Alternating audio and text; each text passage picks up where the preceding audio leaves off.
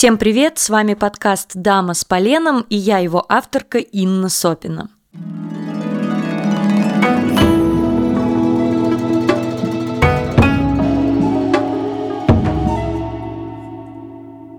В этом подкасте я говорю о японском кинематографе различных периодов, рассказываю о его ярчайших представителях, разбираю фильмы, делюсь интересными фактами о кинопроизводстве и порой рефлексирую относительно своего личного опыта в кино. Сегодняшнем выпуске я буду говорить о жизни и творчестве режиссера Курасава Киёши, наярчайшего представителя нового японского кино конца 20-го, начала 21 века путь становления которого был достаточно тернист и чрезвычайно занимателен для нас. Начиная со съемок низкопробной малобюджетной эротики, Курасава Киёши стоически вышел из положения изгоя в киноиндустрии, возникшей из-за его нежелания вписываться в рамки жанров или загонять себя в какой-то один жанр. Затем была педагогическая деятельность, беспрерывное самосовершенствование, повышение квалификации, ну, конечно, смелые эксперименты в авторском кино и куча-куча кинонаград на крупнейших мировых фестивалях. Я расскажу вам, с чего все начиналось, в каком жанре к режиссеру пришла мировая известность, как к его фильмам относятся на родине и что волнует Курасаву Киёши до сих пор, а также разберу несколько наиболее громких фильмов режиссера. Вообще,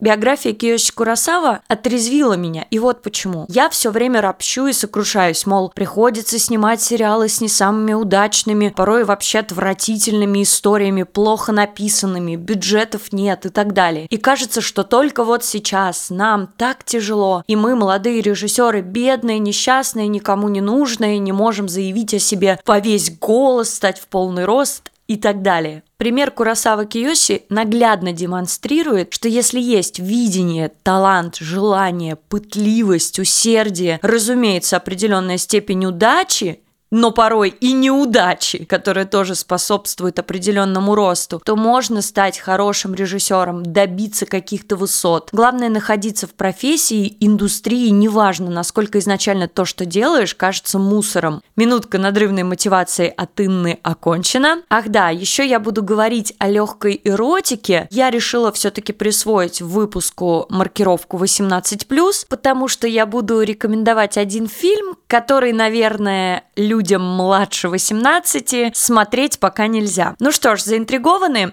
Не буду долго размусоливать. Погнали к сути.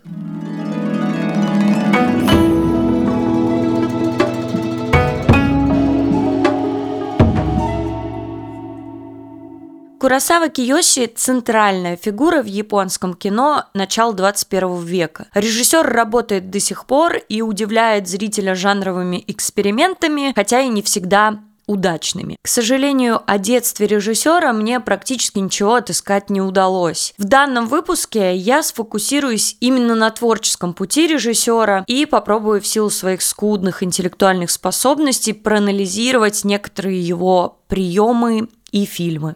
Курасава Киёши родился 19 июля 1955 года в городке Кобе в префектуре Киого. И с самого раннего детства, еще будучи школьником, увлекся кино. Правда, повзрослев в профессии, он выбирает социологию, поступает в Токийский университет Риккё. В свободное от учебы время снимает любительские фильмы, короткометражки на 8-миллиметровую пленку. В институте он знакомится с профессором Хацуми Сигихико, крупнейшим специалистом в области истории теории кино. Курасава Киёши начинает совершенно случайно посещать его лекции, очаровывается рассказами профессора о кино, и это знакомство, как впоследствии будет признаваться сам режиссер, становится для него определяющим событием. Так, постепенно, посещая лекции, Курасава Киёши возвращается к мысли все-таки профессионально заниматься кино. Профессор Хануми особое внимание уделял особенностям жанрового кино в послевоенном американском кинематографе. Вот как вспоминал свой опыт общения с Хануми фильме сам Курасава.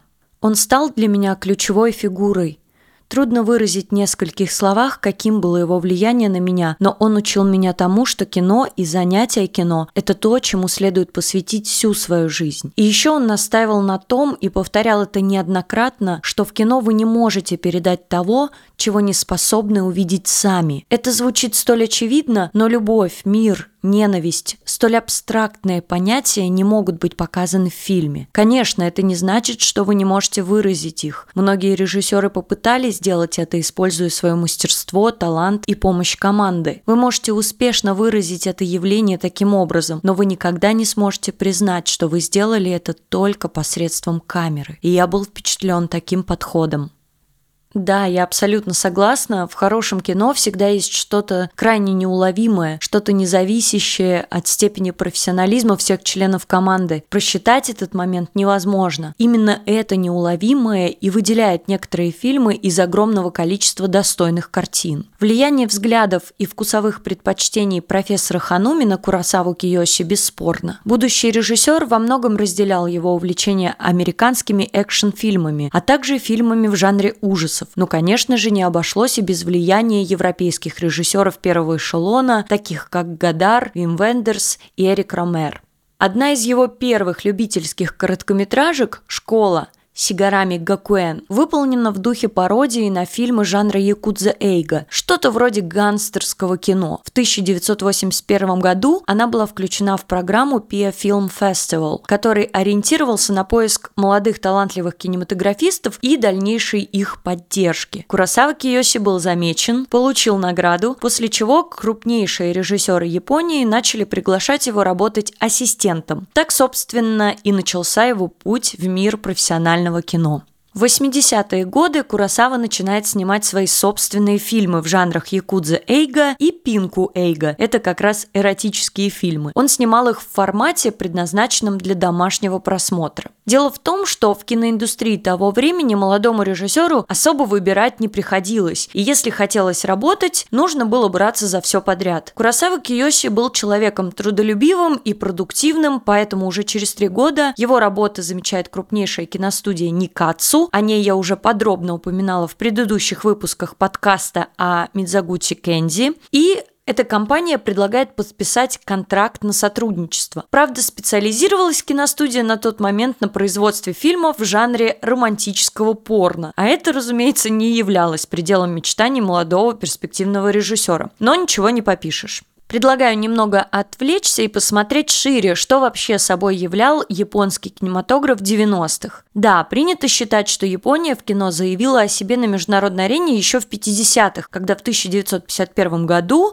Рашимон Курасавы, кстати, они не родственники, а всего лишь однофамильцы, этот фильм получил «Золотого льва» на Венецианском кинофестивале. Но именно в середине 90-х положение Японии среди, скажем так, киностран упрочилось с появлением молодых режиссеров, которые экспериментировали с жанрами, темами, формами. Это были такие режиссеры, как Хирокадзу Кореэда, Итакава Дзюн, Кавасе Наоми и, конечно же, Микки Такаси, Такаси Китано и Курасава Киоси. Вот так вот много вам японских имен. О некоторых из них я буду делать отдельные большие выпуски, потому что являюсь давнишним фанатом и поклонником творчества режиссеров конкретно этого периода. Появлением этих имен ознаменовалась очередная новая японская волна. Что способствовало такому мощному развитию кино в Японии и рождению целой плеяды талантливых режиссеров? Появление и распространение телевидения, которое на первых порах чуть было не разрушило весь вообще местный кинопрокат, в это же время с экранов кинотеатров американскими продуктами вытесняются национальные кинокартины. Противопоставить Голливуду было особо нечего, разве что упомянутое выше жанровое кино, Якудзейга, Пинкуэйга и еще, пожалуй, история Годзилли и семейство морских чудовищ Кайдзю, ставших своеобразным вызовом американскому Кинг-Конгу. Хотя сегодня, на мой взгляд, смотреть ни то, ни другое невозможно. Да простят меня фанаты. Скудновато, не так ли?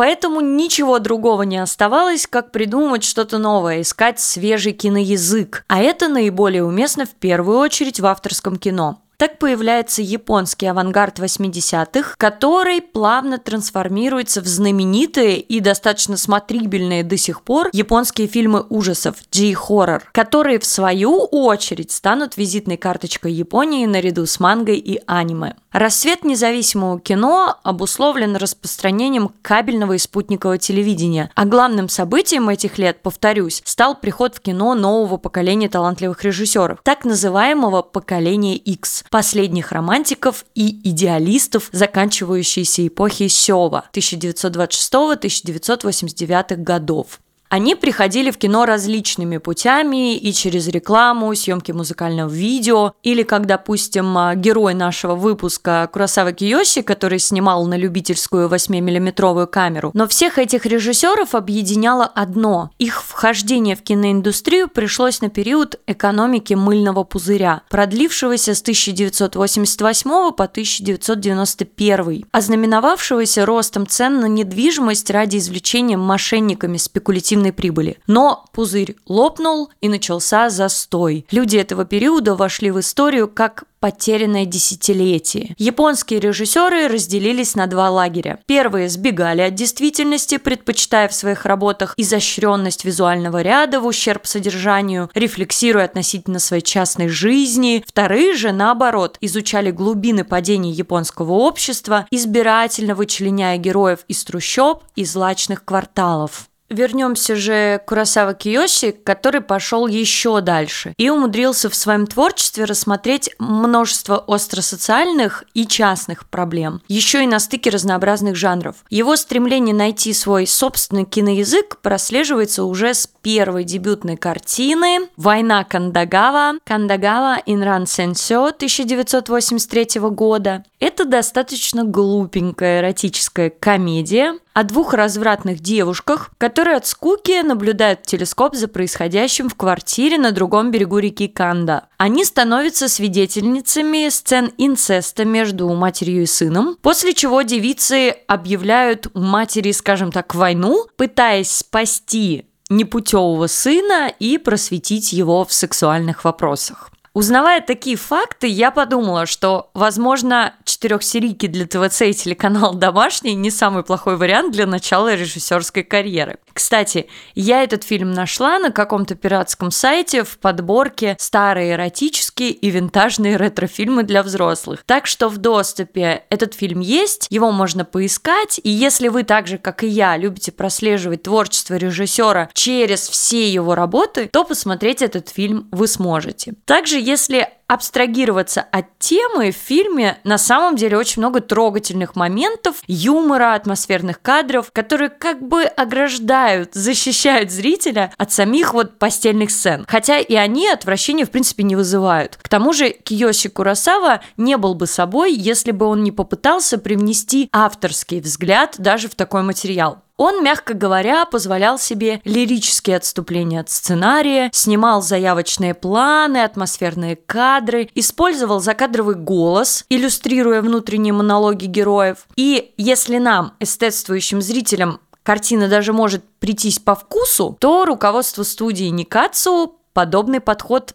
не понравился, мягко говоря. Авторские вольности способствовали тому, что фильм полностью провалился в прокате, критики о нем молчали, но, невзирая на недовольство студии, контракт с режиссером не был разорван. Ему дали даже второй шанс, поручили съемки еще одного фильма в том же жанре «Студентки. Постыдный семинар». Но Киоси Курасава в своих амбициях пошел еще дальше, и недовольство студии достигало своего апогея, фильм было решено не выпускать в прокат, потому как он вообще не соответствовал требованиям жанра пинкуэйга. И, казалось бы, фильм погиб, но не тут-то было. Курасава Киоси ищет финансирование у независимых студий и выкупает материал Уникацу с целью переработать фильм, в результате чего он его полностью перемонтирует, сократит некоторые части, даже изменит название на «Возбуждение девушки Доры Мифа», который в новом виде больше походил на картины в духе французской новой волны. Никацу закатил скандал, который повлек чудовищные последствия. Они распространили слуг среди крупнейших компаний о, скажем так, профнепригодности Курасавы, в результате чего он стал изгоем в японской киноиндустрии 4 года, был полностью вырезан, не имея никакой возможности снимать кино. Спойлер, в дальнейшем все наладится, невзирая на такой громкий конфликт, режиссер будет с лихвой признан на родине. Воле режиссера можно только позавидовать, он не скатился в депрессию, не отрекся от профессии, он начал активно расширять свои познания, заниматься самообразованием, подробнее изучать жанровое кино на примере творчества крупнейших режиссеров. Также он вернулся в университет, невзирая на скандал, в качестве педагога у него был, в принципе, неплохой авторитет на тот момент, как перспективного молодого режиссера. Он начинает читать курс лекций о кино, становится одним из любимейших преподавателей, влияет, скажем так, на молодые умы будущих коллег. Курасава также напишет несколько теоретических книг о кино, которые, разумеется, не переведены даже на английский, к сожалению. Тем временем кино Японии потихонечку выбирается из кризиса жанра, перестает ограничиваться фильмами о якудзе и эротикой, и, как я уже говорила, появляется очень много талантливых режиссеров с качественно новым материалом. Сам же Курасава в начале 90-х становится стипендиатом Американского института Санденс, где продолжает обучаться кино. А уже в 1997 году его криминальный триллер «Исцеление» после показа на Роттердамском фестивале приносит ему мировую известность. Фильм становится настоящей сенсацией еще до выхода на большие экраны. О чем же исцеление? У фильма увлекательный детективный сюжет. Режиссеру удается виртуозно лавировать между мистикой и повседневностью. Причем Курасава не признает превосходства ни за реальностью, ни за миром сверхъестественного. Когда я начинаю говорить о мистике, первым делом, конечно же, вспоминаю Дэвида Линча, который, на мой взгляд, с мистикой превзошел всех, и пока сравниться с ним никто не может. Ну, с этой его способностью пробираться в самые потаенные чертоги бессознательного. Сразу обратилась в памяти к Твинпиксу, на то я и дама с поленом, ха-ха. В газете «Коммерсант» в статье, приуроченной открытию культурного форума в Питере, я могу ошибаться, по-моему, 2018 года автор также проводит нетривиальные параллели со вселенной Линча. Процитирую, пожалуй, здесь. А, Содержатся спойлеры сюжета исцеления. Если вас это смущает, вы можете промотать на 10 секунд вперед. Героем является полицейский, вырывающийся из окружившего его психоделического тумана. Он расстреливает гипнотизера и сдает в психиатрическую лечебницу любимую жену. Финальные титры идут на фоне мирно функционирующей закусочной, где одиноко, зато здраво ужинает главный герой. Спустя 20 лет таким же кадром закончит несколько серий третьего сезона Твин Пикса Дэвид Линч. Так он отвесит поклон самому гипнотичному финалу фильма о победе победе над гипнозом и его создателю. Конечно, подобные отсылки всегда спорны, и не факт, что сами авторы что-то подобное делают намеренно. Но любопытный факт, согласитесь. Многие критики также упоминают влияние Тарковского на Курасаву Киоси, но кроме пары, опять-таки, спорных пасхалок э, в его одном из лучших фильмов «Ордер на жизнь» и некоторых визуальных приемов, которые в целом использовались многими режиссерами в авторском кино, во многом сейчас являют собой даже какие-то стандартизированные приемы, мейнстримные ходы, сам режиссер какое-либо влияние классика позднесоветского авторского кино не подтверждает. Но нам лишь остается смотреть побольше хорошего кино, анализировать его самим и делать независимые выводы. Итак, вернемся к исцелению и его любопытному сюжету. В городе происходят загадочные убийства людьми разнообразной классовой принадлежности. Причем они не пытаются заметать следы, остаются на месте преступления в каком-то бредовом посттравматическом состоянии. Они помнят преступления, которые совершили, будучи вменяемыми в привычном понимании юридической вменяемости, скажем так, но объяснить мотивы своего поступка не могут, как будто бы с ними произошло какое-то сиюминутное помутнение, и на момент преступления им казалось, что это абсолютно нормальный поступок. За дело берется детектив Кеничи Такабе в исполнении потрясающего Коджи Якусё, одного из любимейших актеров Курасава Киоси, который предполагает, что у преступников могут быть психические отклонения, но как бы не сами по себе, а спровоцированные чем-то вроде гипноза. Его жена, жена детектива, имеет способность к телекинезу, страдает провалами в памяти и проходит реабилитацию в одной из психиатрических клиник, поэтому сам детектив начинает как бы подспудно в целом интересоваться темой психологии. Каждую встречу у врача жена детектива находит на столе одну и ту же книгу, но она об этой книге каждый раз ничего не помнит и читает ее снова и снова на сеансах, как бы в первый раз. Параллельно развивается другая история молодой человек блуждает на пляже и говорит всем, что не может вспомнить, кто он и как его зовут. Встречаясь со случайными людьми, которые пытаются ему помочь справиться с этой амнезией, он просит их рассказать о себе, запуская гипнотический механизм воздействия на психику человека, используя всевозможные стихии, будь то зажженная сигарета и зажигалка, как воплощение огня, либо пролитый стакан воды, который становится тем самым маятником для погружения в глубины подсознания. Ну, знаете, как вот психолог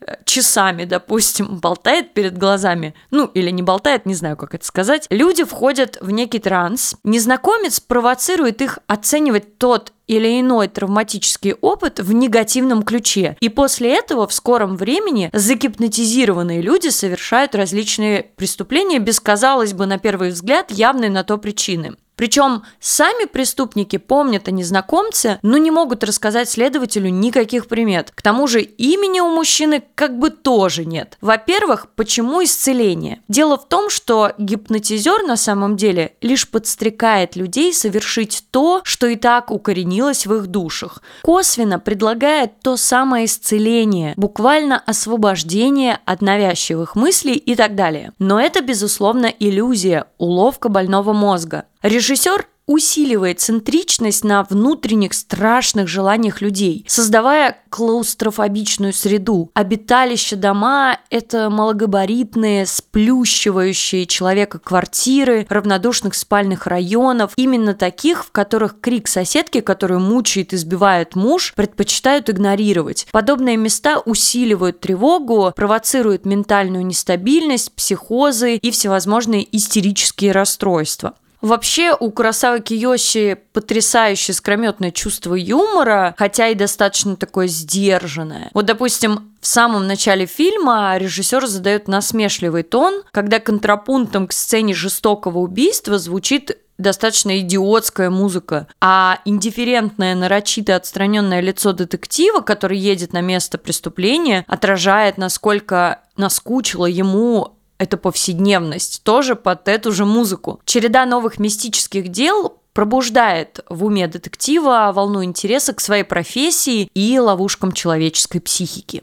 Курасава Киёши круто подчеркивает вот этот пограничный дисбаланс, а, который проявляется на допросах преступников, он выстраивает мизансцены графично и даже немного театрально, ограничивая пространство кадра как бы кабинетом сцены. И актеры движутся по прямым линиям, горизонтально, продольно. Такая условность усиливает сформировавшуюся трансцендентную тональность всего происходящего. Фильм изобилует кадрами с так называемой глубинной мизансценой, Камера на штативе наблюдает за героем через передний план или из соседней комнаты. Актер существует в глубине кадра. Такой прием создает острое ощущение, что кто-то подсматривает за происходящим, кто-то, кого не видят герои. И создается флер недосказанности. Впрочем, этим приемом режиссер будет пользоваться в каждой своей картине, невзирая на эксперименты с сюжетами и жанрами. Это, правда, пронзительный детектив, а в котором еще, помимо всего прочего, присутствует некоторое послевкусие популярных джи-хорроров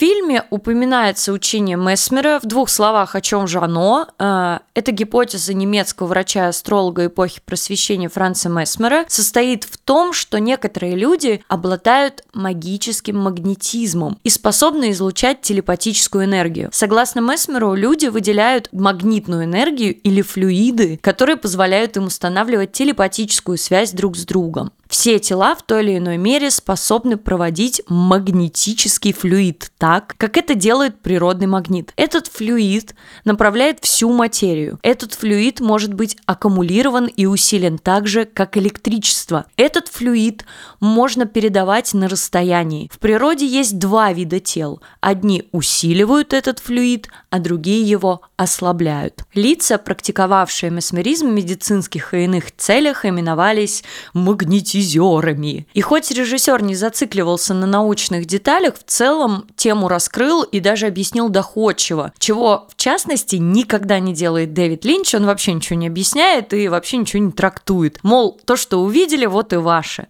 В картине «Исцеление» режиссер видимо, как мне кажется, стремится отыскать разгадки, почему обычные, благопристойные, хорошие, положительные люди так легко соглашаются на убийство. Но сам не дает никаких советов и рецептов, не предлагает исцеления от человеческих пороков, короче, морализаторством не занимается, а скорее дает возможность заглянуть зрителю внутрь самого себя и спросить, а на что я готов пойти, чтобы избавиться от недовольства и навязчивых мыслей. В феврале 1990 года в Берлине состоялся релиз картины «Ордер на жизнь» Нингенго Каку, который мне, в частности, понравился больше всех в его фильмов. В мае в Каннах увидели «Харизму» Карисума. В сентябре в тех же Каннах фильм «Бесплодные иллюзии» Оинару Геней. В том же году в Торонто, Эдинбурге и Гонконге был организован ретроспективный мини-показ работ Курасава Киоси, а спустя еще два года. Еще одна награда в Каннах приз Фипресси «Особый взгляд» за фильм «Спиритический сеанс». Подобного стремительного успеха достигал, пожалуй, лишь Такеш Китана, о котором я обязательно сделаю обширный выпуск. Но не все было так уж радужно и ванильно, мнения критиков разделились, многие упрекали фильмы режиссера в жестокости, затянутости, считали слишком меланхоличными, а также чуть ли не способствующими разрушению укоренившихся ценностей японского общества. Но если бы его работы были пустыми, бессодержательными и такими уж скучными, о них не говорили бы вообще. Так что, на мой взгляд, наличие оппозиционных точек зрения лишь добавляет ценности кино, которое по своей природе всегда крайне субъективный опыт конкретного режиссера, соприкасающийся с не менее субъективным опытом каждого отдельного зрителя. Хочу упомянуть еще одну работу режиссера, которая из всей его фильмографии максимально склоняется к притчивости. Это фильм «Харизма», Карисума 1999 года. В главной роли тот же Якусю Кодзи. Этот фильм наряду с «Исцелением и пульсом» 2001 года являют собой как бы трилогию, раскрывающую с разных сторон важные проблемы бытия. Сюжеты фильмов не связаны, их не обязательно смотреть последовательно. Фильм «Харизма» из этих трех работ, пожалуй, самый авторский, построенный целиком на аллегориях и часто неосязаемых кинематографических материях. Вдали от Токио, в густом, буковом, практически сказочном лесу, если бы не наличие множества людей с их бесчисленными страстями, начинается мор деревьев. Они буквально валятся штабелями, обнажая обезвоженные свои корни. Посреди леса образовывается пустынная песчаная полянка, в центре которой растет чахлое тоненькое деревцо, которому люди дали имя харизма. Дерево окружено подобием строительных лесов, потому что самостоятельно оно устоять не смогло бы. Бывший полицейский Якубе был уволен со службы, потому что нарушил протокол и не застрелил террориста, в результате чего погиб заложник, какой-то важный чиновник, ну, сам террорист, впрочем, тоже погиб. Якуба по своей сути такой типичный волк-одиночка. Складывается впечатление, что кроме работы в его жизни больше ничего и нет. Он сбегает из города в уединение леса, но вместо того, чтобы обрести покой, натыкается на целую свору людей, одни из которых пытаются спасти погибающую харизму, а другие ее уничтожить, руководствуясь теорией, что именно это тонкое, чахлое деревцо выпивает все жизненные силы из леса, что и приводит к гибели других деревьев. Герой оказывается перед выбором – помочь тем, кто спасает, или тем, кто уничтожает. Он подробно и основательно проникает в теории каждой из групп, в результате чего призывает всех успокоиться и сохранить жизнь и лесу, и харизме. Но доминирующая группа хейтеров харизмы все-таки уничтожает дерево. Бывший полицейский какой-то своей внутренней силой и энергией образовывает новую харизму. Это гигантский обугленный ствол мертвого дерева, а в глубине коряк этого дерева из земли прорастает небольшой росток. Читаемый символ жизни тем самым якобы олицетворяет это самое дерево. Он и есть эта харизма, как говорит ему один из героев. Попробуем разобраться в толкованиях, которые на самом деле при просмотре считываются интуитивно. Смею позволить себе интерпретацию, что это как бы олицетворяет противостояние индивидуума силе и беспощадности общества. Мотив всегда актуальный, сегодня так тем более. И еще одна трактовка – это существование каких-то высших сил, над которыми человек не властен, которые он не в состоянии приручить. Курасава Киёши, невзирая на заметную оторванность фильма от привычных инструментов триллера, сохраняет в нем некоторые элементы саспенса, возникает ощущение ужаса из-за какой-то необъяснимой тайны и несостоятельности человека все расставить по полочкам, управлять всеми этими деталями. Хотя в фильме акцентируется внимание на том, что обрести покой человек может лишь полностью доверившись своей природе и природе всего сущего на Земле, допуская, что все не случайно, что все именно так, как и должно происходить. Но не всем суждено достичь просветления. Некоторые люди с недаемой страстью страстями и собственной гордыней попадают в ловушку своего мозга, а впоследствии и того больше сходят с ума в этой отчаянной проигрышной войне с мистическими силами и событиями. Наверное, я принадлежу ко второй категории, хотя всячески стремлюсь смириться. И еще одна картина, о которой хочу поговорить, это «Токийская соната» 2008 года. Почему именно этот фильм. Мне хотелось бы, чтобы вы ощутили, насколько Курасава Киёси умудряется порой переступать за рамки своих привычных канонов. Это самое важное, что стоит отметить в его творческом пути. Он обращается к разным темам. Но что закономерно, так это очередная награда в Каннах. Вот как сам режиссер высказывался о токийской сонате на Канском фестивале. Прежде я неоднократно показывал свои фильмы в Каннах, но с «Токийской сонатой» я почувствовал, что зрители действительно оценили фильм, и он им понравился. Они не рассматривали его как что-то исключительно японское, фантастическое. Они как будто установили контакт с фильмом, найдя в нем что-то свое. Да, действительно, картина будет понятна каждому. Бытовая драма о непростых семейных отношениях, невзирая на то, что в каждой стране есть свои особенности, имеет множество универсальных мотивов. Итак, среднестатистическая токийская семья. И кажется, все на своих местах. Но как только главу семейства увольняют с работы, все начинает сыпаться, как будто лопается какая-то жизненно важная пружина. И вот уже отношения с детьми кажутся все более натянутыми и сложными. Младший сын, оказывается, жаждет играть на фано, но отец относится к его желанию несерьезно. Попытки матери тактично как-то поискать компромиссы, помочь сыну обрезаются на корню. Со старшим сыном, работающим по ночам, кажется, у отца уже вообще не осталось никакой связи. Единственное, что на первый взгляд склеивает этот шаткий домик из палочек мороженого, стоически спокойная жена сродни сильным женщинам Мидзагути. Тот тип женщины, которые спасают мир простыми вещами, ну, допустим, свежими пончиками или уборкой квартиры, способностью промолчать и прочее. Но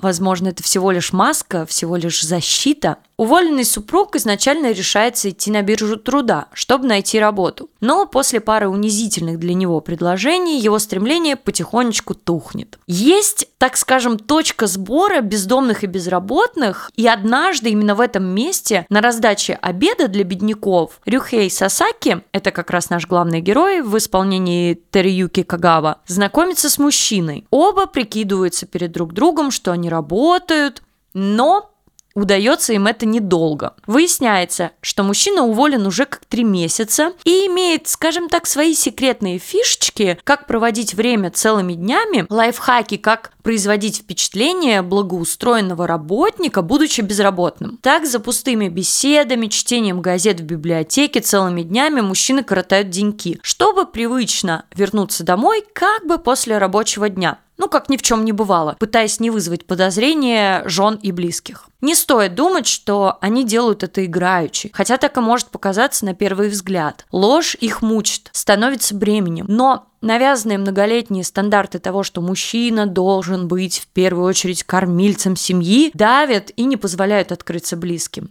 Вообще, собеседование на работу, на мой взгляд, э, дело крайне унизительное, особенно для гордых людей. Сама модель оценивания, по сути своей, деструктивна, и интервьюируемый априори находится в уязвимом положении. И это многим дается с трудом и заставляет отчаяться в какой-то момент. Каждый из героев фильма несчастен по-своему. Существенно усугубляет их отчаянное положение отсутствие какой-либо коммуникации друг с другом. По сути своей, все одиночки, которым по разным причинам на какой-то промежуток времени сходятся на одной территории и медленно движутся или вообще стоят на месте.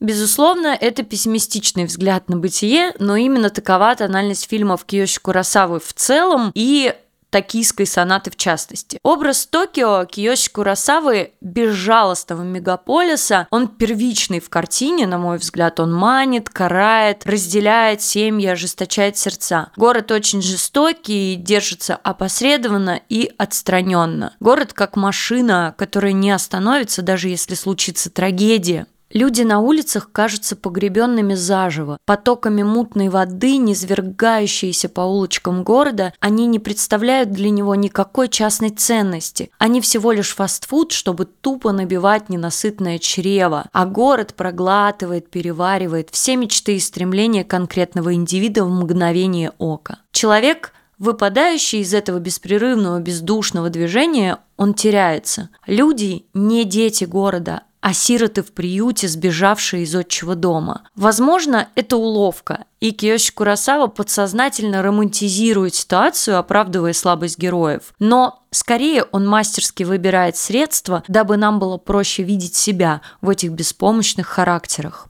Стремление младшего сына заниматься музыкой – это, безусловно, протест, побег от ужасающей его реальности, возможно, бессознательное тяготение к очищению посредством прекрасного. Его привлекает не только музыка, но и утонченная учительница, которая как бы противопоставляется его матери, являя ему идеальный образ женщины, хрупкой, но сильной духом, способной разорвать узы исчерпавшего себя брака. Старший же брат полный антипод младшему. Он жаждет воевать, хочет уехать в Америку, решительно сбежать, прикрываясь мнимой потребностью защищать родителей, до которых ему в сущности нет никакого дела. Всему виной город, который однажды и навсегда сепарирует детей от родителей. Выбор страны, в которую хочет сбежать старший брат, мне кажется, не случайен. Япония связана с Америкой еще со времен вторжения Мэтью Перри, в результате которого Япония была вынуждена открыть свои границы после многовековой изоляции, и в дальнейшем, после поражения во Второй мировой, Япония на протяжении еще семи лет находилась в оккупации Соединенными Штатами, которые стремились полностью демилитаризировать страну. Ну и вообще хочется отметить, дети все видят, все, то, что так отчаянно умалчивают родители даже от самих себя. Ведь Однозначно утверждать из поведения родителей в фильме, что они тяготеют к разводу, нельзя. Это желание остается за скобками. Тайное рано или поздно становится явным. Эту истину мне толдычили родители с самого детства, и я на своем личном опыте в этом неоднократно убедилась. Ложь конечно и коварно, поэтому многие предпочитают отмолчаться. Я обратила внимание, что европейский инфантилизм в кино, в частности в драмах, зачастую позволяет героям исчезнуть, уйти тихо, раствориться, быть индивидуумом. И, как бы там ни было, принимать решения и нести за них ответственность. И это дает надежду. А вот в японской драме все иначе. Создается впечатление, что сам человек не в состоянии противостоять системе, что жизнь вне какого-то абстрактного долга перед семьей, коллегами, обществом, она просто невозможна. Быть одиночкой не предоставляется ни малейшей возможности, поэтому тишина, отмалчивание зачастую неминуемо приводит к трагическому финалу. Экспрессивная фатальность, как следствие непозволительного одиночества, которое, если исходить из мысли, что человек приходит один и уходит один, крайне неорганично и даже извращено. Но, разумеется, это мой спонтанный вывод, может быть, я и заблуждаюсь. Но фильм «Токийская соната» стал исключением. В нем есть надежда. Крайне выразительный образ надежды, колышущиеся чистые белые занавески под дебюси в исполнении сына и слезы отца от того, как играет сын. Это ли не второй шанс семье? На самом деле, супруги хотят одного и того же, начать все сначала. Им бы хотя бы попробовать поговорить, но нет, каждый сокрушается сам в себе в убежденности, что никто не поймет его боли. Получается так, что каждого из членов семьи режиссер в какой-то момент оставляет наедине с выбором своего пути. Курасава Киёси очень милосерден, он дает шанс и героям, и зрителю, завершая фильм сонатой Дебюси. Это весьма символично, сам фильм смонтирован в соответствии с композиционными приемами сонаты. Вот такая вот режиссура. В фильме очень много любопытных твистов, о которых я не буду говорить, чтобы не портить вам впечатление от первого просмотра. Киёши Курасава лаконичен в выборе выразительных средств, актеры органичны и сдержанно чувственны. В фильме нет ничего, чтобы отвлекало нас от истории. И есть вообще во всей этой истории что-то от пьес Чехова. Я думаю, не случайно, ведь сам Курасава имел интерес к русской культуре и, в частности, к литературе, даже снимал кино во Владивостоке. Эта история могла случиться с кем угодно и где угодно, но невзирая на универсальность темы маленького человека во враждебной среде, фильм, безусловно, обладает японским колоритом и рассмотрением важных для японцев общественных системных проблем. Токийская соната интересна прежде всего взглядом изнутри на разрушение жесткой патриархальной системы, объединяющей японское общество, на обесценивание моральных ценностей, которые традиционно ассоциируются с японской культурой, преобладание функций стыда, замкнутости в себе и беспрекословное почитание родителей. Относительно темы разрушения патриархальных устоев, фильм, безусловно, перекликается с токийской повестью Ясудзиро Отзу, хотя режиссер старался избегать подобного сравнения. Вот как говорил Курасава Киоси. Фактически меня можно назвать бешеным фанатом Отзу. И думаю, что даже мои фильмы ужасов сняты под его влиянием. Но я никогда не подражал ему. На самом деле я столько лет провел, пытаясь избежать Отзу, что до сих пор спрашиваю себя, как получилось так, что рассказ и даже название последовали ему. Вот такой смелый и разный Киоси Курасава и это лишь малая часть творчества режиссера, в фильмографии которого потрясающие победы и откровенные поражения. Режиссер продолжает работать у себя на родине, активно расширяет границы своего творчества, обращаясь ко все более и более радикальным темам. Нам остается лишь пересматривать то великое, что уже создал Курасава Киоси, и ждать его новых релизов. А я, надеюсь, как и вы, все больше влюбляюсь в японский кинематограф. С вами был подкаст «Дама с поленом». Не забудьте подписаться, чтобы не пропустить новые выпуски. Напомню, меня зовут Инна Сопина. Над выпуском работали звукорежиссер Николай Бритвин, обложку нарисовала Алиса Юшко, а музыку написал Анатолий Симонов. Подписывайтесь на мой телеграм-канал, чтобы узнавать еще больше интересных фактов о японском кино, а также пишите вопросы, пожелания тем на почту собака.gmail.com. И помните – Япония не то, чем кажется. thank you